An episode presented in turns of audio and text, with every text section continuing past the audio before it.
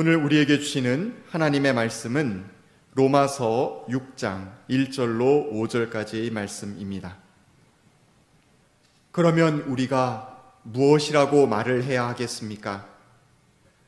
은혜를 더하게 하려고 여전히 죄 가운데 머물러 있어야 하겠습니까? 그럴 수 없습니다.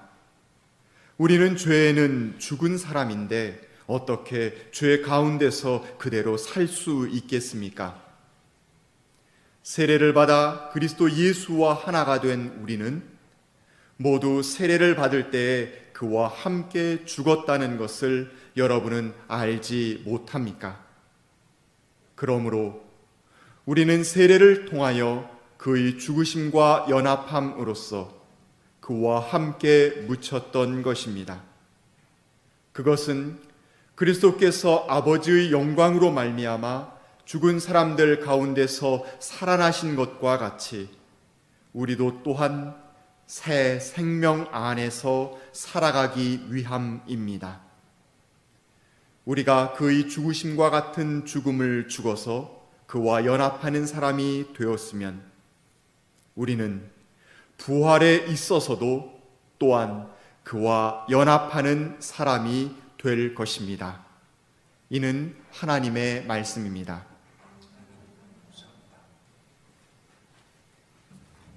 죽음을 이기시고 부활하신 우리 주님의 평강이 교우 여러분 모두와 이 예배의 자리에 동참한 모든 이들과 함께 하시기를 빕니다. 주님은 금방 여러분 영상 보셨던 것처럼 우리의 삶을 세세히 살피며 우리를 보호해 주셨습니다. 할아버지의 천사라고 하는 이 동화 보셨는데 이것을 사용할 수 있도록 허락해 준 우리 비룡소 출판사에 감사를 드립니다. 아, 오늘 우리가 부활절 예배를 하나님 앞에 드리고 있는데 여전히 눈물의 골짜기를 지나고 있는 이들이 너무도 많이 있습니다. 임박한 죽음을 내다보면서 울고 있는 모든 이들에게도 하나님의 위로와 평강이 함께하기를 빕니다. 우리는 오늘 기쁨의 노래를 한껏 부르고 싶지만 차마 그럴 수 없는 상황 속에 처하여 있습니다. 우리나라는 물론이고 미국과 유럽을 비롯한 세계 토처에서 수많은 사람들이 영문도 모른 채 세상을 떠나가고 있는 이 상황 속에서 우리는 부활절을 이렇게 맞이하고 있습니다.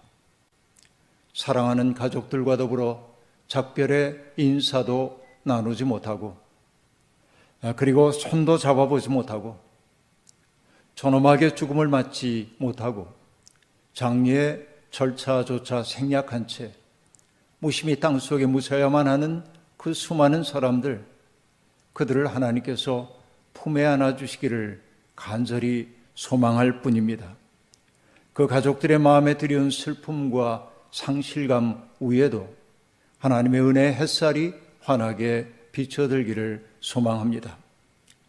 고난 주간을 지내면서 저는 람페두사 섬에서 난민들을 돌보며 살고 있는 피에트로 바르톨로라는 의사가 쓴 책을 읽었습니다. 일부러 그 책을 선택한 까닭은 전쟁과 테러 그리고 극심한 가난을 피해서 유럽으로 유럽으로 밀려오고 있는 난민들의 아픔이 오늘 우리 시대가 겪고 있는 아픔과 다르지 않다고 느꼈기 때문입니다. 그 아픔은 우리의 아픔인 동시에 그리스도의 아픔이기도 합니다. 이탈리아 최남단의 섬인 람페두사는 어떻게든지 유럽으로 가고 싶어 하는 많은 난민들이 마치 유럽의 관문처럼 반드시 거쳐야만 하는 작디 작은 섬입니다. 조금이 일상화되어 있는 아프리카 대륙에서 생명을 찾아 길 떠난 사람들, 그들은 사막을 지나고 갖은 불합리한 조건 속에서 위로 위로 올라오는 도중에 많은 사람들이 생명을 잃고 그리고 마침내 배를 탈 수 있는 튀니지나 또 리비아에 당도했어도 그들을 밀항시켜줄 사람들을 찾다가 폭력에 희생당하기도 하고 많은 어린 여성들이 유린당하는 그런 일들도 벌어지는데 수없이 많은 사람들이 자그마한 목선이나 공회에 타고 그들은 배를 타고 람페두사 섬으로 향하곤 했습니다. 그 수많은 난민들, 그들은 그 검은 파도 속에서 죽임을 당하는 사람들이 많이 있었습니다. 피에트로는 난민들의 건강 상태를 체크하고 적절한 그 치료를 제공하는 일을 하던 사람입니다. 헤어졌던 가족들이 다시 만날 수 있도록 주선하는 일도 그의 일이기도 했습니다. 경험 많은 의사임에도 불구하고 그가 가장 힘겨워하는 일 가운데 하나는 시체가 되어 그 섬에 떠밀려온 사람들을 해부하고 그들의 사인을 밝히고 기록하는 일입니다. 한두 건이 아닙니다. 그 책을 읽다가 저는 가슴이 턱 미어지는 듯한 이야기와 만났습니다. 2013년 10월 3일에 벌어진 난민선 침몰 사건으로 368명이 그 검은 바다에서 죽음을 맞이했습니다. 비극적인 사건이었습니다. 그런데 그로부터 겨우 여드레가 지난 10월 11일에 또 다른 조난 사건이 벌어졌습니다. 몰타의 난 바다에서 800명이 탔던 배가 뒤집어지면서 아주 일부만 살아남아 람페두사 섬에 도착했습니다. 그들은 모두 망연자실하고 있었습니다.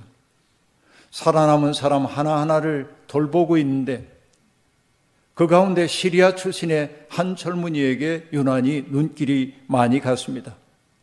그의 얼굴에는 기쁨도 안도감도 없었습니다. 아홉 달 된 아들을 품에 안고 있었던 그의 아내도 무표정한 얼굴로 있었습니다. 마침내 어렵사리 입을 연 그는 자기가 겪은 참극을 털어놨습니다. 큰 파도에 부딪혀 배가 뒤집혔고 수영을 잘하던 그는 자기의 가족들을 이렇게 안기 시작했습니다. 난 지 아홉 달밖에 되지 않은 어린아이를 자기의 풀 오버 속에 집어넣고 한 손에는 아내를 붙들고 다른 손에는 세 살 난 아들을 붙들고 등 헤엄을 치면서 그는 구조가 다가오기를 기다리고 있었습니다. 구조대가 바로 와주면 좋으련만 그들은 오지 않았습니다. 숨이 가빠졌고 물결이 높아지고 물살이 거세졌습니다. 이제 얼마 지나지 않으면 모두가 함께 죽을 수밖에 없는 그런 상황이었습니다. 마침내 하나를 선택해야 하는 잔인한 순간이 그에게 찾아왔습니다. 망설임 끝에 그는 독하게 마음먹고 오른손을 펴서 세 살짜리 아들이 자기 손에서 빠져나가게 했습니다. 아들이 그 검은 파도 속에 휩쓸려 서서히 사라지고 있는 모습을 바라보는 그의 가슴은 무너지는 듯 했습니다. 그런데 아들의 손을 놓은 지 몇 분도 지나지 않아 헬기가 그들을 구조하러 왔습니다. 조금만 더 버텨두라면 한 그 생각이 그를 사로잡았습니다. 그는 스스로를 용서할 수가 없었던 것입니다. 그 때문에 그는 오열하고 있었습니다. 그 책에서 그 장면이 유난히 가슴 아프게 다가온 까닭은 이 이야기가 우리에게도 낯선 이야기가 아니기 때문입니다. 우리 모두 6년 전 4월 16일에 벌어진 세월호 참사를 겪었습니다. 당사자든 당사자가 아니든 우리는 모두 그 사건을 겪었습니다.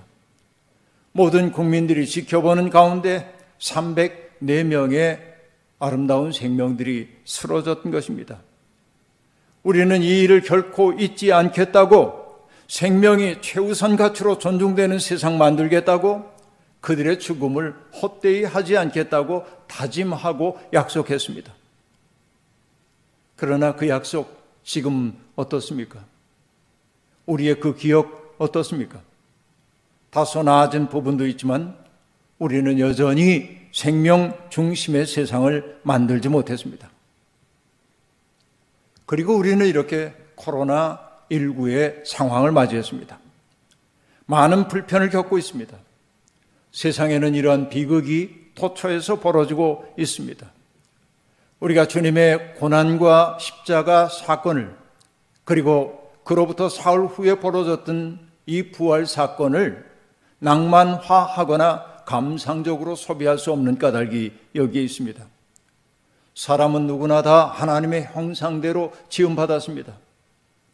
그가 속해 있는 인종이 무엇이든 피부색이 무엇이든 국적이 무엇이든 그의 경제력이 어떠하든 얼마나 배운 사람이든 남자든 여자든 노인이든 젊은이든 어린이든 할 것 없이 모든 사람이 있는 그대로의 모습으로 존중되고 살 권리를 인정받는 세상 만드는 것 그것은 민주주의의 과제이기도 하지만 예수를 믿는 사람들의 과제이기도 합니다.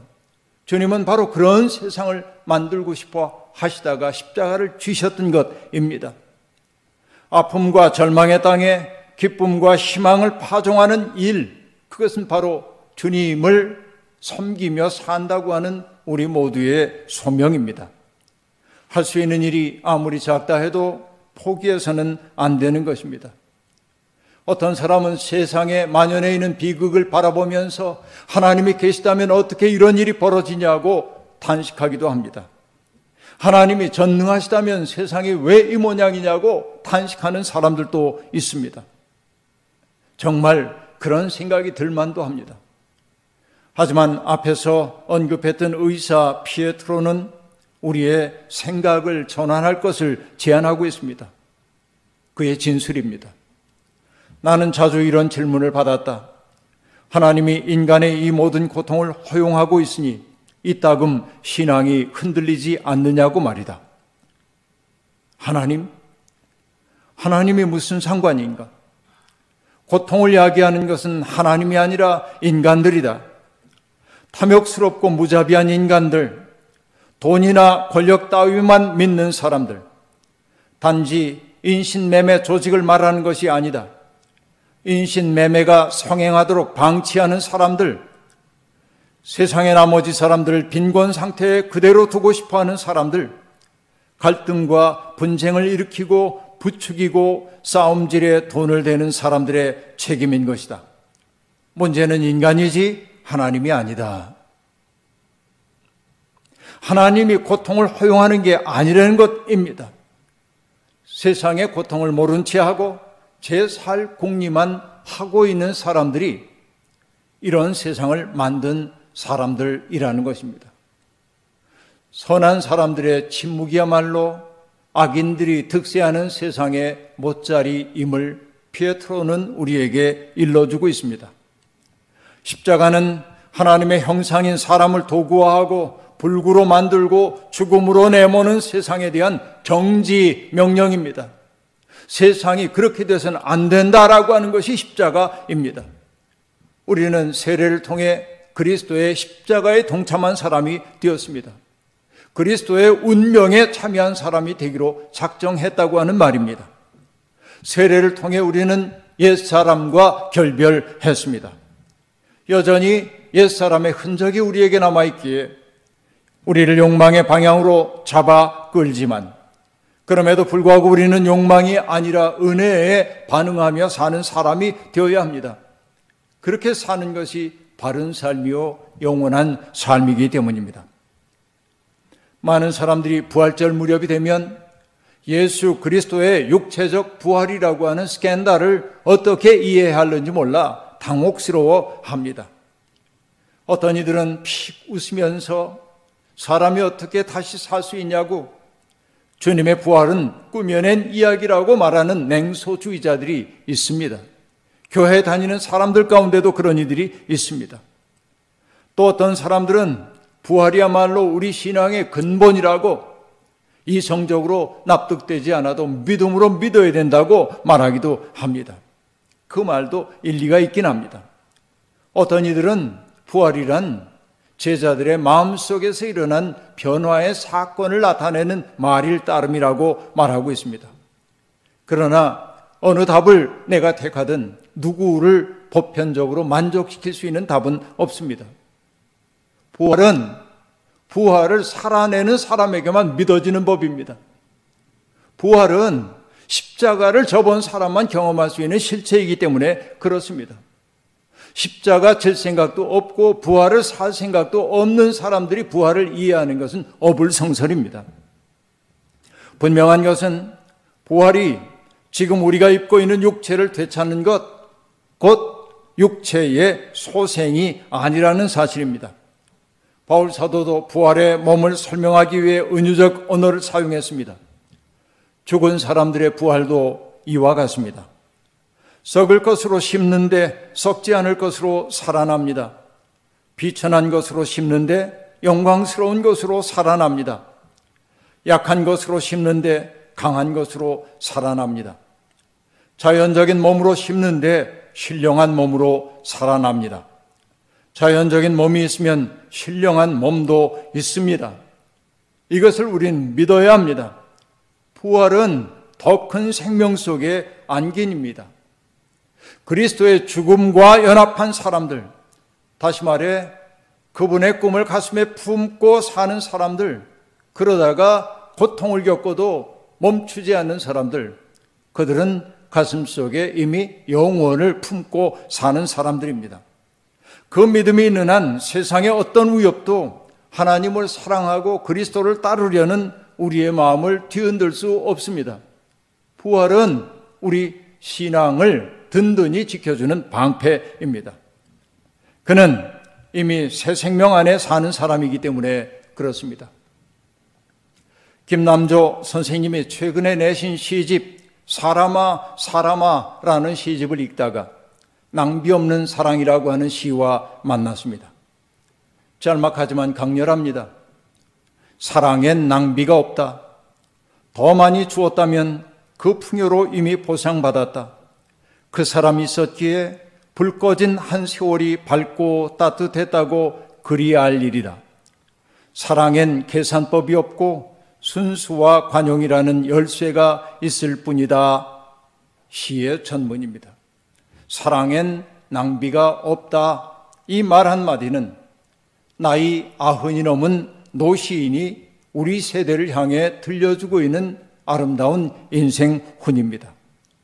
시인의 말처럼 불기 없는 세상, 불 꺼진 세상을 우리가 견디며 살 수 있는 것은 낭비처럼 보이는 사랑을 능동적으로 선택한 그분들 덕분임을 알아야 합니다. 바로 그런 사랑을 선택한 사람들이야말로 예수 믿는 사람이라 말할 수 있겠습니다.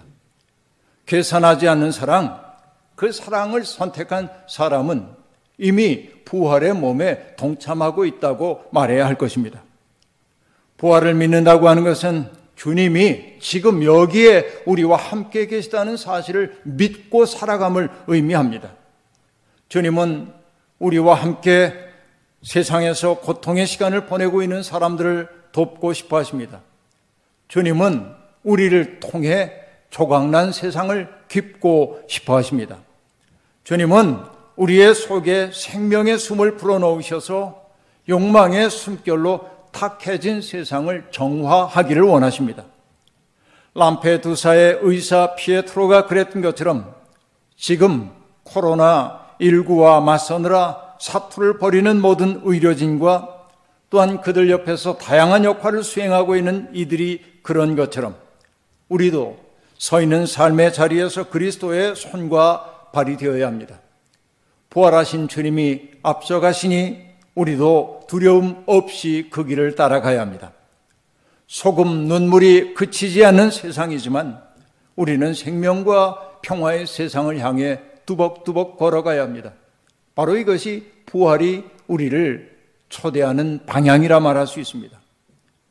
오늘 이후에 절망이 우리를 삼키지 못하게 하십니다. 오늘 이후에 냉혹함이 우리 영혼을 잠식하지 못하도록 만드십니다. 오늘 이후에 이웃들의 눈물 닦아주는 것이 우리의 보람이 되도록 살아보십니다. 오늘 이후에 명랑함으로 우울한 세상을 가득 채우는 우리가 되기를 소망합니다. 그 길 위에서 마음껏 기쁨의 노래를 부를 수 있는 우리가 되기를 주님의 이름으로 축원합니다. 아멘. 주신 말씀 기억하며 거듭의 기도를 잠시 드리겠습니다. 하나님, 우리는 그리스도와 함께 십자가에 못 박힌 사람들입니다. 더 이상 옛사람의 인력이 우리를 끌고 가지 않기를 소망합니다.